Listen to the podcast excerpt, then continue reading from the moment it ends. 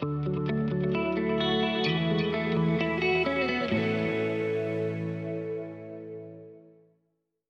loves a good roller coaster? Anyone here? A few, oh, oh, yes, thank you. A few people. Some love them, some don't love them so much. You know, if you go down to Dreamworld or Movie World, or they've got some amazing things down there. They keep adding new ones every couple of years that are more and more scary, that are just really freak you out totally, and so on. I remember as a kid uh, down in Melbourne going to, to something. It was a roller coaster, but not the sort of one that where they're all joined together, just individual carriages. But it was way up high in the air, and it was it was really. And what hap- what it was like is there was a couple of people in the carriage, like you're just there, and there's this little. It's called was called the the Mad Mouse. I still remember it, and uh, we went up in this. Anyone ever been on the Mad Mouse? Because they go all over the place, you know.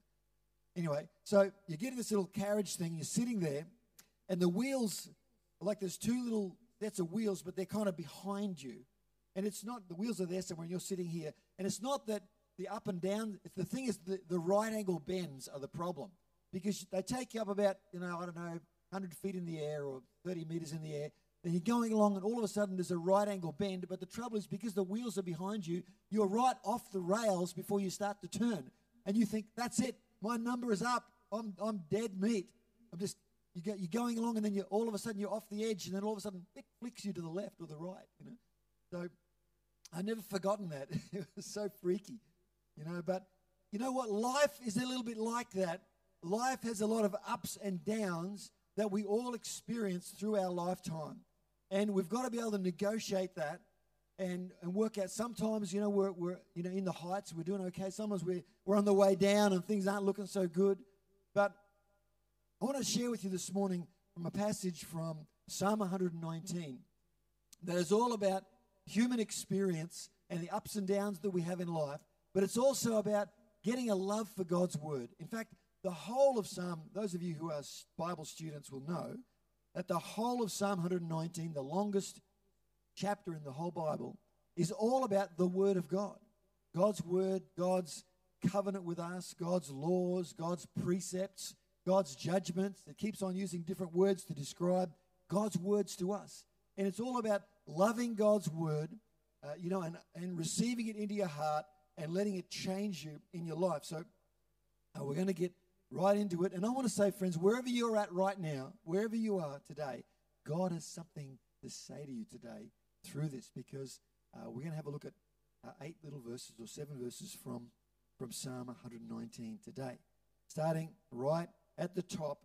We're at the top. This, this is starting at the top, and then we're going to go down, and we're going to come back up again, okay? So just got to stick with it. Put your seatbelt on and stick with it. The first from Psalm 119, 105, up on the screen, and it says, By your words, I can see where I'm going. They throw a beam of light on my dark path. You might recognize this as Your word is a lamp to my feet and a light to my path. By your words, I can see where I'm going. They throw a beam of light on my dark path. I've committed myself, and I'll never turn back from living by your righteous order. I read that a few weeks ago and I thought, you know, that's such a powerful statement. When you say, you know, I'm absolutely committing myself, I'm totally focused and I'm committed on God's word in my life. When you start saying that, it makes a difference. We'll come back to that in a moment. You know, one of the best things in life is to know where you're actually going. I'm not going to ask you to put up your hand if you, if you know where you're going, but I, I can tell you this, and you know what I'm saying. If you if you know where you're going in life, it's a great thing. And guess what? A lot of people don't really know where they're going. I'm not talking about life after death here. I'm just talking about in life, talking about the, the things we go through in life and, you know, where am I, where is my life heading? It's a great thing to know where you're going. And where it says, your word, your words, they are a, a lamp for my feet and a light to my path. There's, there's two things there. Where it says, a lamp to my feet, it's like those little footlights. You know, when you go to the theatre and you're walking up the steps and they've got little lights down just on the steps so you can just see where you're going.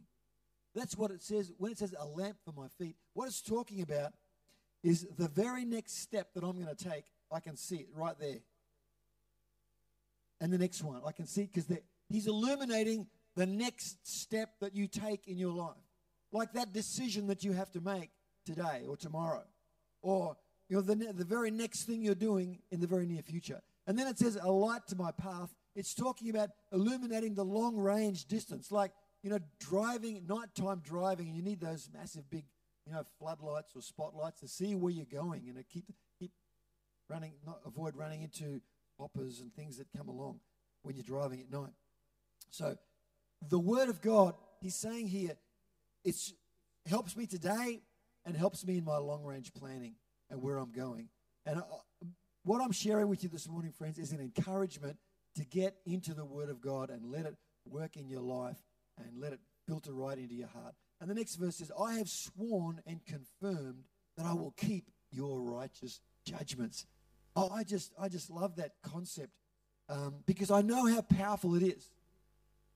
When, when I, you know, make a decision about something and you begin to articulate it, when you make a commitment, I have sworn and confirmed that I will keep your righteous judgments. Our confessions, friends, are powerful, very powerful, because they reinforce the decisions that we make. You know, you make a decision. Now, I'm assuming it's a good decision or a right decision, decision, and, it, and it's and it's a, a good confession that you make. There are some people who go through life rehearsing everything that's going wrong in their life or everything that's going wrong with other people. But I'm talking about making a positive confession. You know, saying how good God is, declaring God's grace and God's power and God's blessing in your life. When you spend your life conf- confessing and making a positive confession of God in, in your life, it becomes powerful in your heart. Every time you say, I will, it does something for you. Orients you towards God, towards God and His Word for His help. But I, I want us to, to recognize here today, friends, whilst that's true, what I've just said is true, we need to understand that God's commitments to us are far more powerful and concrete and rock solid than the commitments that we make. Because, you know, we make commitments, don't we? Do we? We, we, we make commitments in life. We say, Yes, I'm going to do this. I will do that. You know what? When God says to you, when God says, I will to you, you can be sure that He will. When God says, I will, then He will. When I say, I will, what that means is, I'm going to give it a good shot. I'm going to do it. I'm going to give it my best. I'm going to do the best I can to do what I said I would do. And I think that's a great thing. You know, we, we, make, we have these phrases in life, don't we, that we use to uh, assert our, or to give confidence to our assertions. And we, and we say things like, that person or his word is his bond. You heard that phrase? A person who is uh, really trustworthy, his word is his bond. Or, or that person is fair dinkum. You know, they'll, they'll, whatever they say, that's what they're going to do, right? We say those things. But you know, my commitments are 100% to the, to the extent that I can or within, but I'm fallible. And so are you. We are not God. I Hope that's not a surprise to anybody here. You're not God. And so we make commitments and we do our best. God's commitments to you, He does not fail. God does not fail us. Um, I've got something I wanted to show you here.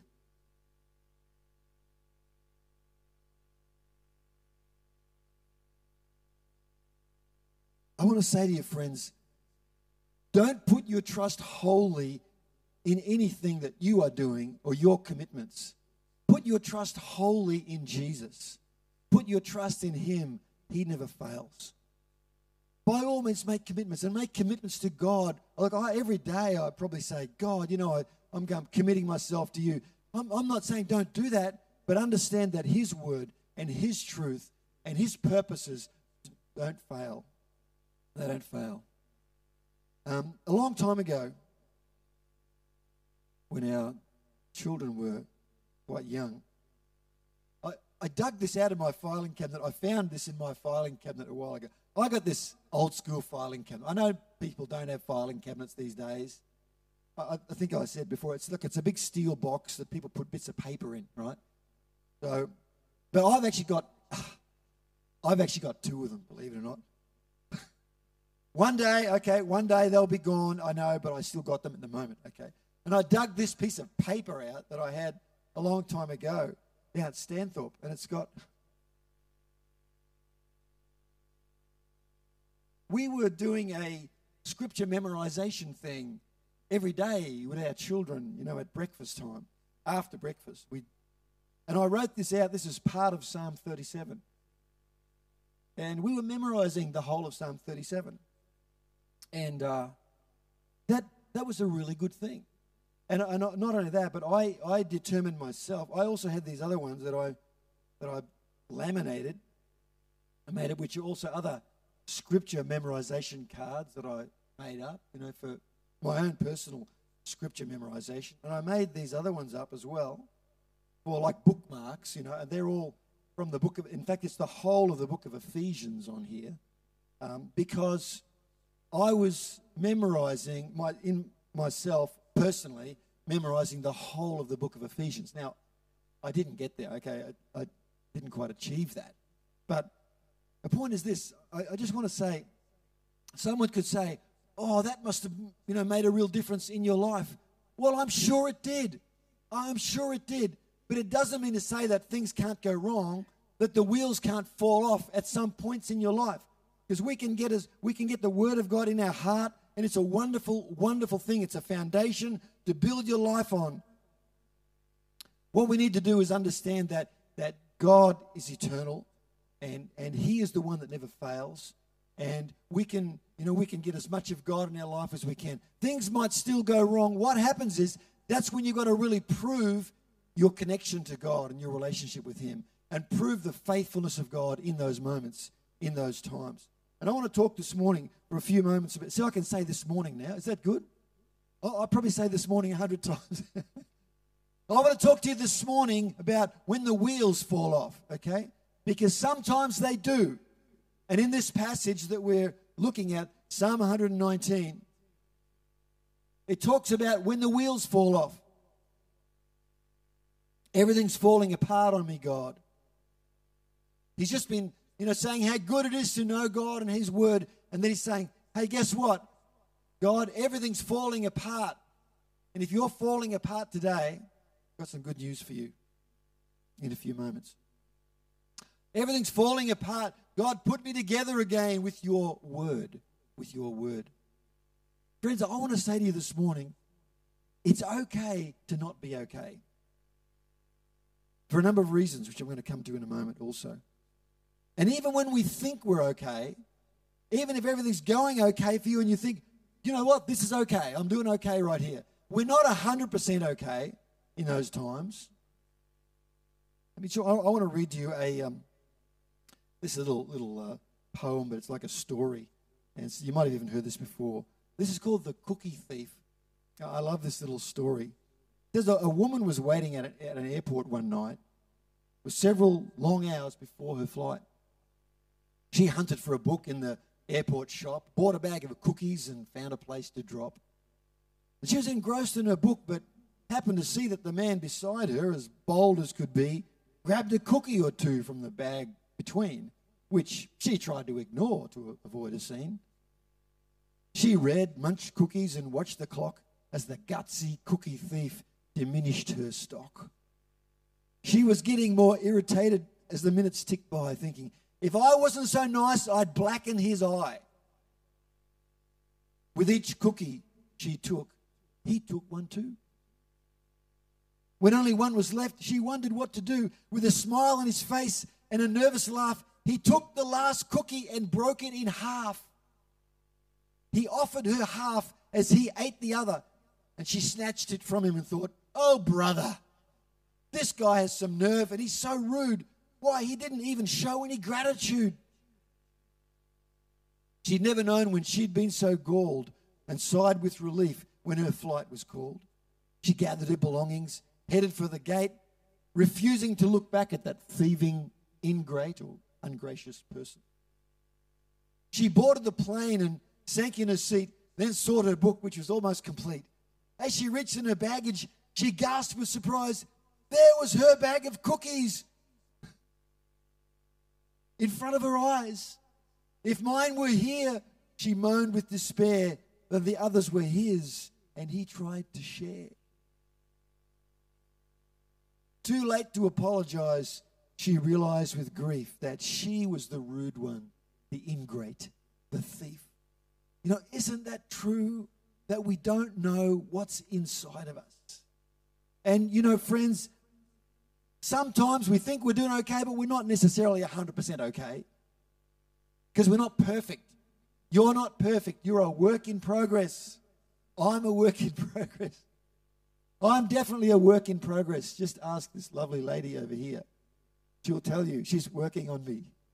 And God is working on me. So it's it's okay to not it's okay. This that lady thought she was doing fine, but she discovered that there were things in her that weren't really right. And it's okay to not be okay. I want to tell you why. Because when you're not okay, God is okay. He is okay. He's better than okay. He is perfect. God, He is wonderful. He has everything that you need. The second reason why it's okay to not be okay is because I know that I can be healed, that I can get better in my life. I don't need to resolve myself to being a failure all my life or being broken in some particular way all my life or being poor all my life or being sick all my life or being, you know, having these bad attitudes all my life. I know I can get better. I love this in John chapter 5. It's a story of the healing of the man at the pool called Beth Bethesda. And Jesus came into this place one day and there was many people all around this pool. You know the story how it says that, you know, once a year the, the water seemed, or as the, as the story told, the water seemed to move. And if someone got in there first, they would be healed. So they believed at the time. So there was a man there that couldn't couldn't get there to the water, and Jesus reached out and healed that guy. He healed him. And then it says that Jesus quickly moved moved out because there was a big crowd in that place. He quickly left.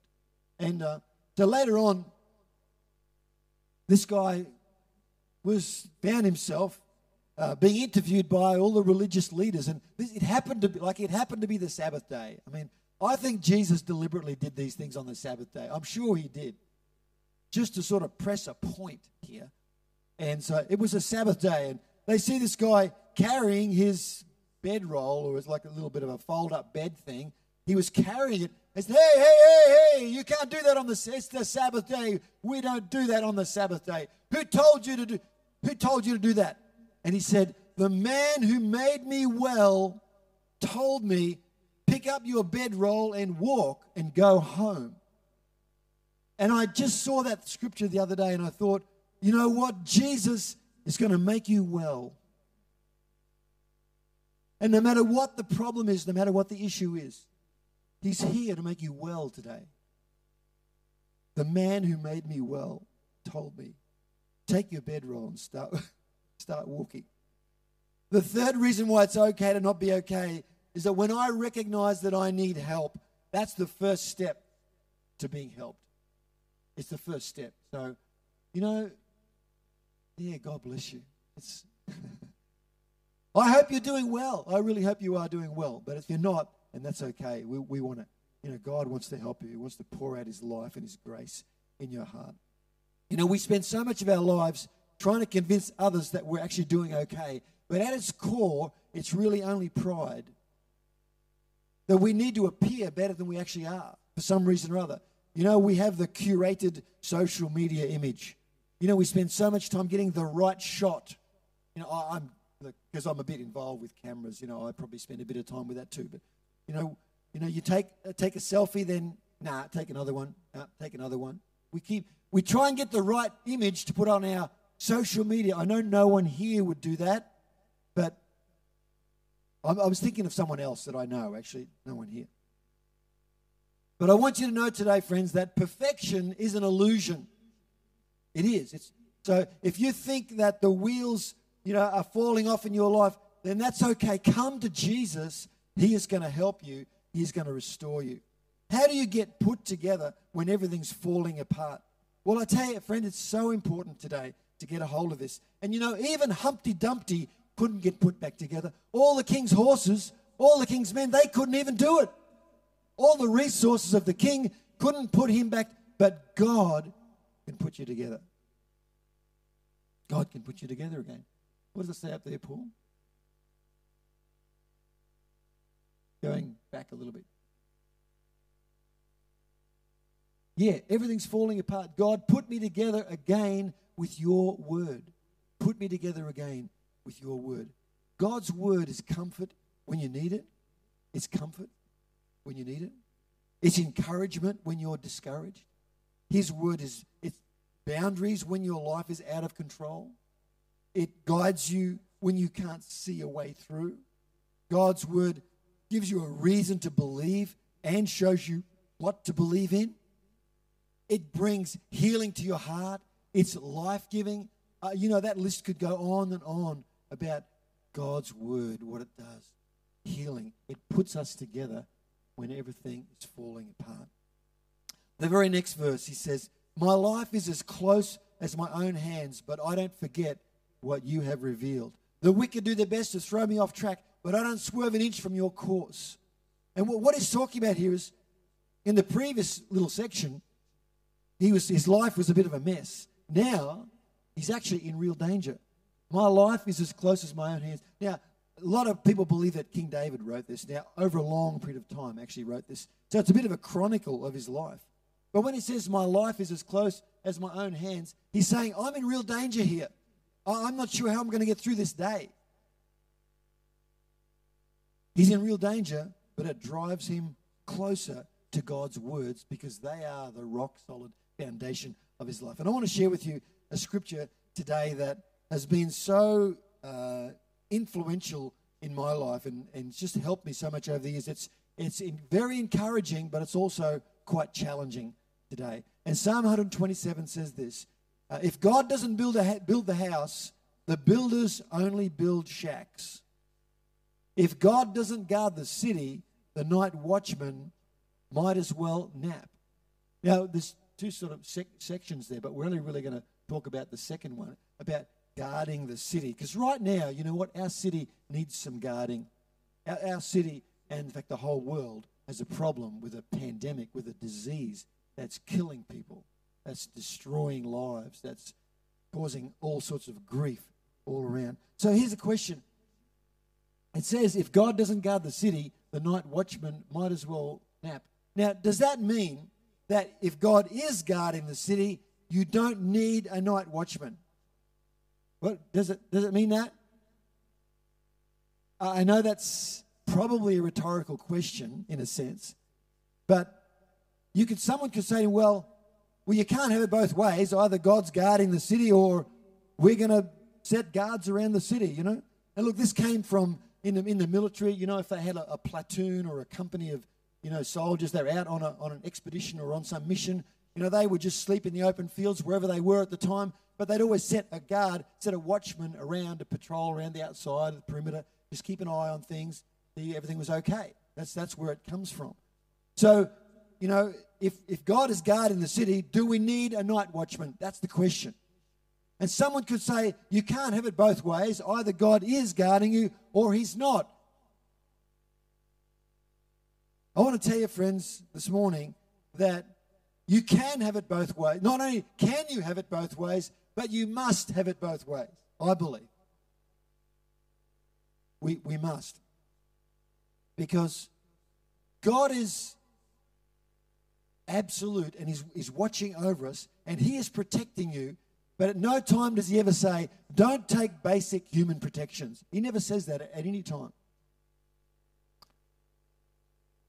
Someone's always going to say, you know, if, if God is protecting you, you don't need anything else.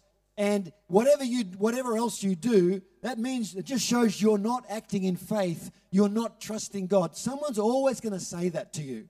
And I want to challenge some of that thinking because I think it's a distortion today. And I've come across this many times in my lifetime. I don't want to be too sort of specific here. Or, uh, I'm not trying to criticize anyone else's theology necessarily. What I'm trying to do is come back to the, the balance and the basic of God's word. Because I want to tell you, friends, this is not a problem to be solved. And what I'm talking about here, this is this goes, this affects a lot of things in our life. Wherever the supernatural power of God comes to work in us, this, this, comes, this is, comes to bear, what, this principle I'm talking about here. It's not a problem to be solved, it's a tension to be managed. We have to manage the tension between God's supernatural help and my practical everyday living, which He expects me to implement as well.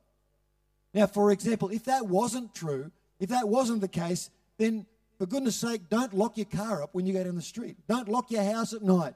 Don't wear seatbelts in your car. Don't take medications. Whatever you do, don't get vaccinated against the virus. Well, you, I'm sorry. I'm sorry. I didn't. I didn't mean. Sorry. I wasn't planning to say that. Genuinely, was not. But what I'm saying is, this is a, this is a tension to be managed here, you know. And so, the person who says, if you're trusting God, you don't need to do anything practical yourself. That's probably the same person that's going to tell you, well, over there, there's water. Why don't you just go and walk on that water over there? you know, Jesus walked on the water. Peter walked on the water. You can walk on water. Just go and walk on the water. What they forget to tell you is that Peter, had, we're not going to talk about why Jesus walked on the water. He, he can do whatever he wants. But Peter walked on the water because he had a specific word from God. Jesus said, Come, Peter, come to me on the water. And he came and he walked on the water. And in that situation, you can do exactly the same, and I can do exactly the same. But if there's a big puddle of water out there, and I raced out now just to prove, I'm going to prove to you I have the power of God in my life. Just come and watch me walk on this water. If I did that, you know what I'm trying to do? I'm trying to, it's, it's about my ego.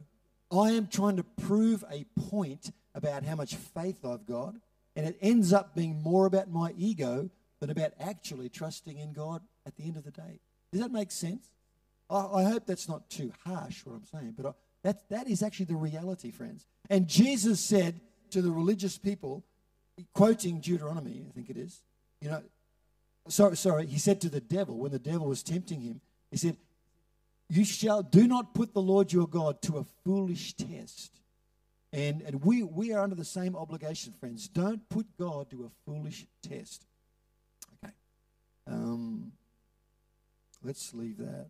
It's so relevant right now because sometimes we can we can feel squeezed on all sides. You know, um, I've got some people over here that are that are um, uh, so full of fear that are that are you know basically peddling fear and saying to me, you know, just don't don't go out. You know, you're going to get hurt by this virus or something like that. I've got other people over here saying, um, you know, oh, it's nothing. The virus is nothing. Just put your trust in God. You know, I don't wear a mask because God will protect me. You know, both extremes are wrong, because because God will protect you. He is your ultimate and absolute protection. But he also says, take practical methods, take practical measures, whatever, you can, whenever you can. And, and I was actually thinking about this, friends, today, and I, I won't take any more time on this subject, but you know, if everything we did that involved the supernatural, or every, everything in our lifetime was only supernatural, I actually think we'd become quite weird over time and life would unravel. You know, I think we, we wouldn't be able to relate to one another properly. There's a, there's a natural level and there's a supernatural level, and we have to get the balance right. So let's move on. God is your ultimate protector, and He expects us to use common sense protections at a human level. Friends, that applies to our health, our employment, uh, finding your life's partner. That's a, that's a good one. Um, all kinds of other things where we need God to intervene and help us in our lifetime. And the last thing is coming back up we're on the way up again here. And it says in verse 111, I inherited your book on living. It's mine forever. What a gift. And how happy it makes me. I concentrate on doing exactly what you say. I always have and always will. And it's just amazing where he talks here about the Word of God being an inheritance for us, something that we would really treasure and, and value. And you know, some people uh, would focus on a material inheritance, and you know maybe that maybe that's okay, but it's very easy to focus on those things. But I want I want to tell you that you know God's word, the greatest inheritance of all that you can have, that you can receive, and also that you can give, is the word of God. That's why That's why we started doing this with our with our kids. You know, trying to get this the Word of God in in their hearts. You know, when they were young, and so. Um, loving God's word. It's a gift to us. What a, what a gift. What a gift, and how happy it makes me. I, I want us to have that kind of attitude towards God's word, that we'll see it as a gift, as a blessing, as just a wonderful thing uh, that God has given us. Um, that's, that's amazing. Can we have our, our um, creative team to come back up again, please? You know, so life is a roller coaster. It has ups and it has downs. And then you know, you can come back up again um, after that. But I, I just want to say to you this morning, friends, keep your eyes fixed on what God says, on His word, and let His word guide you in every situation. If your world is falling apart today, you know, we can pray, and we, we, we will pray, and we'll believe God for His divine, supernatural intervention in your life right now. Um, but it's God's word that finally puts us together.